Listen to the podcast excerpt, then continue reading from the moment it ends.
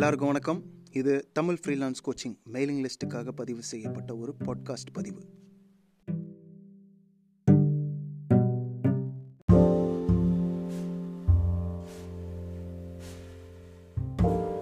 வணக்கம்.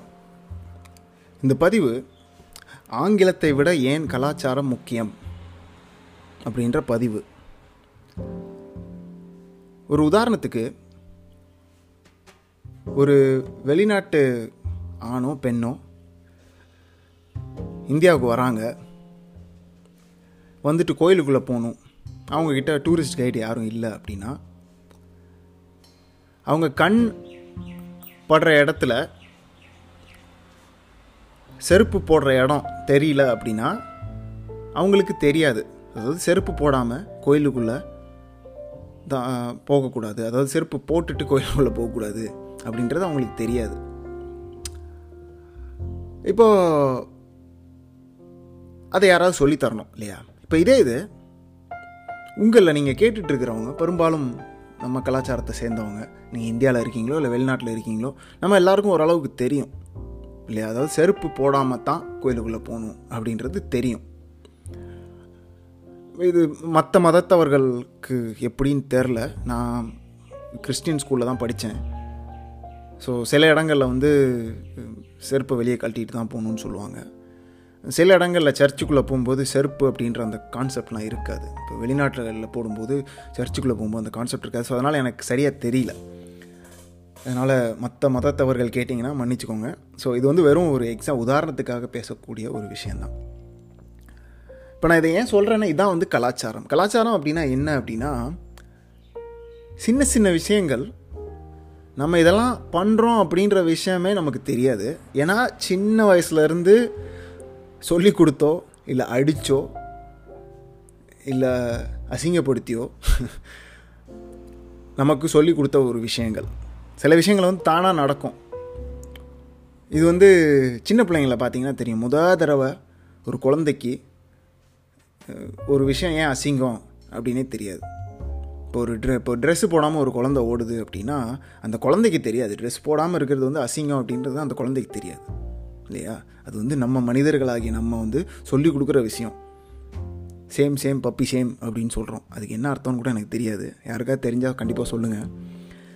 அப்போது அசிங்கத்தை கூட நம்ம சொல்லி கொடுக்குறோம். எல்லாம் சிரிப்போம், ஹா ஹா ஹா ஹா பாரு அசிங்கம். அப்போ அதுதான் கலாச்சாரம். அதுதான் கலாச்சாரம் சொல்லும்போது உங்களுக்கு தெரியுமான்னு தெரில, யூடியூப்பில் கமலஹாசன் அவர்கள் அதான் கலாச்சாரம் அப்படின்னு ஒரு விஷயத்த சொன்னார். அது பெரிய மீமாக மாறிச்சு. அது ஞாபகத்துக்கு வருதுனால ஒரு சிரிப்பு.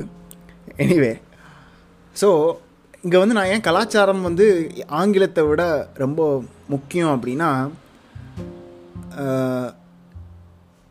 இந்த ஒரு காரணத்தினாலே என்ன ஆகும் அப்படின்னு பார்த்தீங்கன்னா, வெளிநாட்டவர்கள் ஒரு வேறு நாட்டுக்காரன் இல்லை ஒரு பெண்ணோ ஆணோ வேலைக்கு எடுக்கணும் அப்படின்னு யோசிக்கும்போது அந்த கலாச்சாரம் மேட்ச் ஆகலை அப்படின்னா அவங்க யோசிப்பாங்க. ஏன்னா இந்த மாதிரி சின்ன சின்ன விஷயங்களே நான் சொல்லி கொடுத்து தான் தெரியணும் அப்படின்னா, ஐயோ எத்தனை விஷயங்கள் தப்பாக போகிறதுக்கான வாய்ப்பு இருக்குது அப்படின்னு அவங்க யோசிப்பாங்க. இதே தான் நம்மளும் யோசிப்போம் இல்லையா? அவங்களுக்கு தெரியாது, இது தெரியுமோ தெரியாதோ அப்படின்ட்டு. அப்போ இதை நீங்கள் யோசிக்க வேண்டிய ஒரு விஷயம்.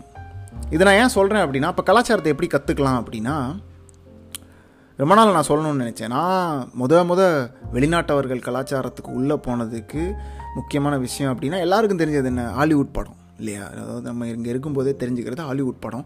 பட் ஆனால் படங்கள் ஒரு மாதிரி படங்களில் நடக்கிறது நிஜ வாழ்க்கையில் நடக்கிறது இல்லை. காலேஜில் படிக்கும்போது அமெரிக்கன் பை அப்படின்னு ஒரு படம் இருக்கும். அதை பார்த்தோன்னே அதில் பார்த்திங்கன்னா ஆபாசமான காட்சிகள் நிறையா இருக்கும்.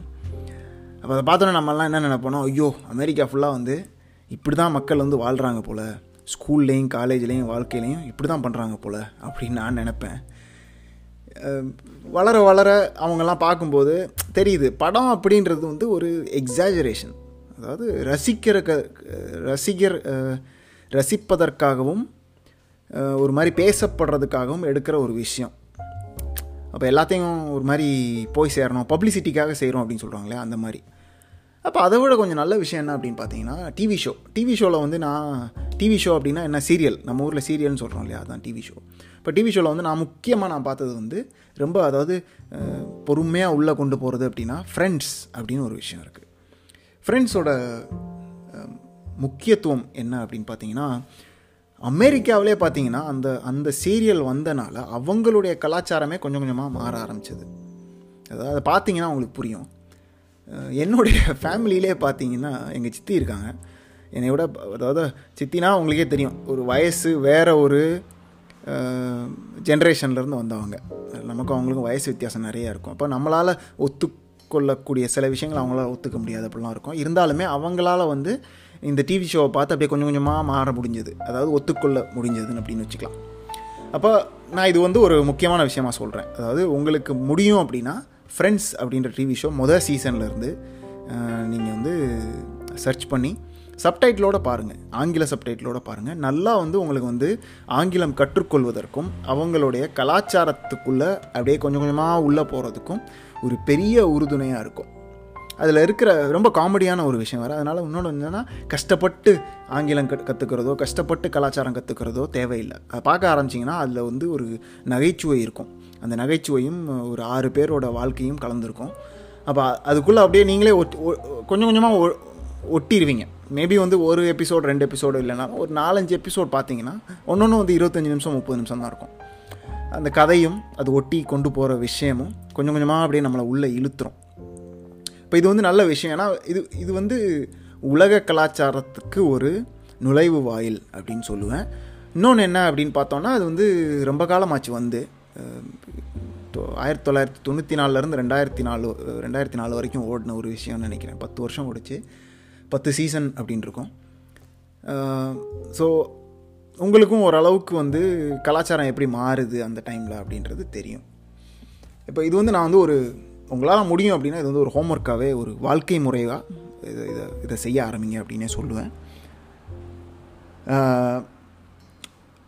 அதனால் வந்து இந்த எபிசோட்லேருந்து நீங்கள் எதாவது எடுத்துக்கணும் அப்படின்னு நினச்சிங்கன்னா, நாளைக்கு வந்து உங்களை ஒருத்தங்க ட்ரெயின் பண்ணி வேலை கொடுக்கலாம். அதாவது நான் இதை ஏன் செய்கிறேன் அப்படின்னா, பல பேருக்கு வந்து விரக்தி ஏற்படலாம், ஒரு கோபம், ஒரு சே எவ்வளோ ட்ரை பண்ணி ஒன்றும் கிடைக்கல பாரு, யாருமே ஒன்றுமே சொல்ல மாட்டேங்கிறாங்க அப்படின்லாம் தோணலாம். முக்கியமாக வந்து இந்த சேனலில், இந்த போட்காஸ்ட்டில் நான் அந்த மாதிரி விஷயங்களை டேக்கிள் பண்ணி உங்களுடைய அந்த தேவையில்லாத விரக்தி, தேவையில்லாத கோபம் இதெல்லாம் கொஞ்சம் தணிச்சிட்டு முன்னால் போகிறதுக்கான ஒரு பாதை ஏற்படுத்தலாம் அப்படின்னு தான் சொல்லுவேன்.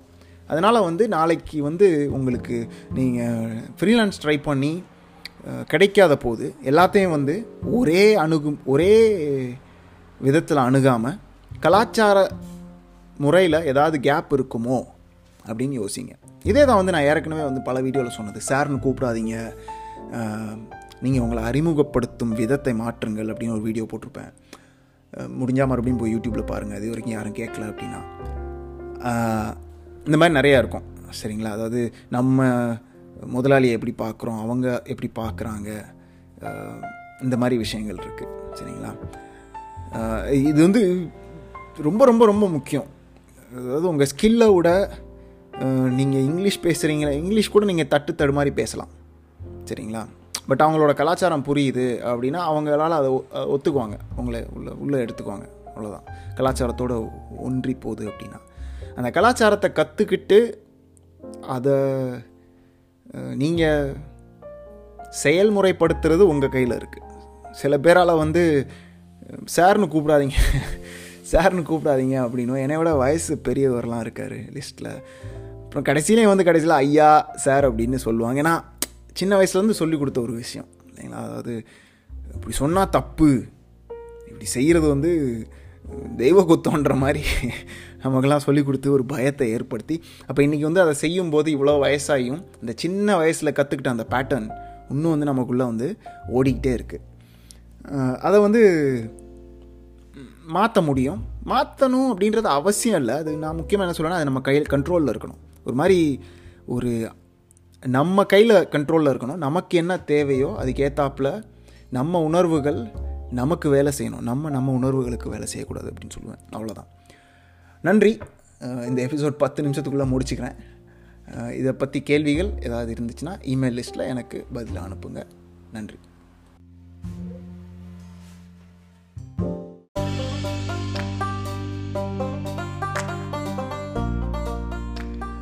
இன்றைய பாட்காஸ்ட் பதிவு உங்களுக்கு பயனுள்ளதாக இருந்திருக்கும் நம்புகிறேன். உங்களுடைய கருத்துக்களையும் கேள்விகளையும் இமெயில் லிஸ்ட்டில் பதிலாகவோ இல்லை ஆங்கர் ஆப்பில் வாய்ஸ் மெசேஜாகவோ எனக்கு அனுப்பலாம். என்கிட்ட ஏதாவது கேட்கணும்னு நினச்சிங்கன்னா அது மூலமாக நீங்கள் அனுப்பலாம். இந்த பதிவை மறக்காமல் உங்கள் நண்பர்கள் கூட பகிர்ந்துக்கோங்க. இன்னும் நீங்கள் மெயிலிங் லிஸ்ட்டில் சேரலை அப்படின்னா மறக்காமல் தமிழ் ஃப்ரீலான்ஸ் கோச்சிங் மெயிலிங் லிஸ்ட்டில் இந்த எபிசோடோடு இருக்கிற லிங்க்கில் பார்த்து நீங்கள் ஜாயின் பண்ணிக்கோங்க. நன்றி.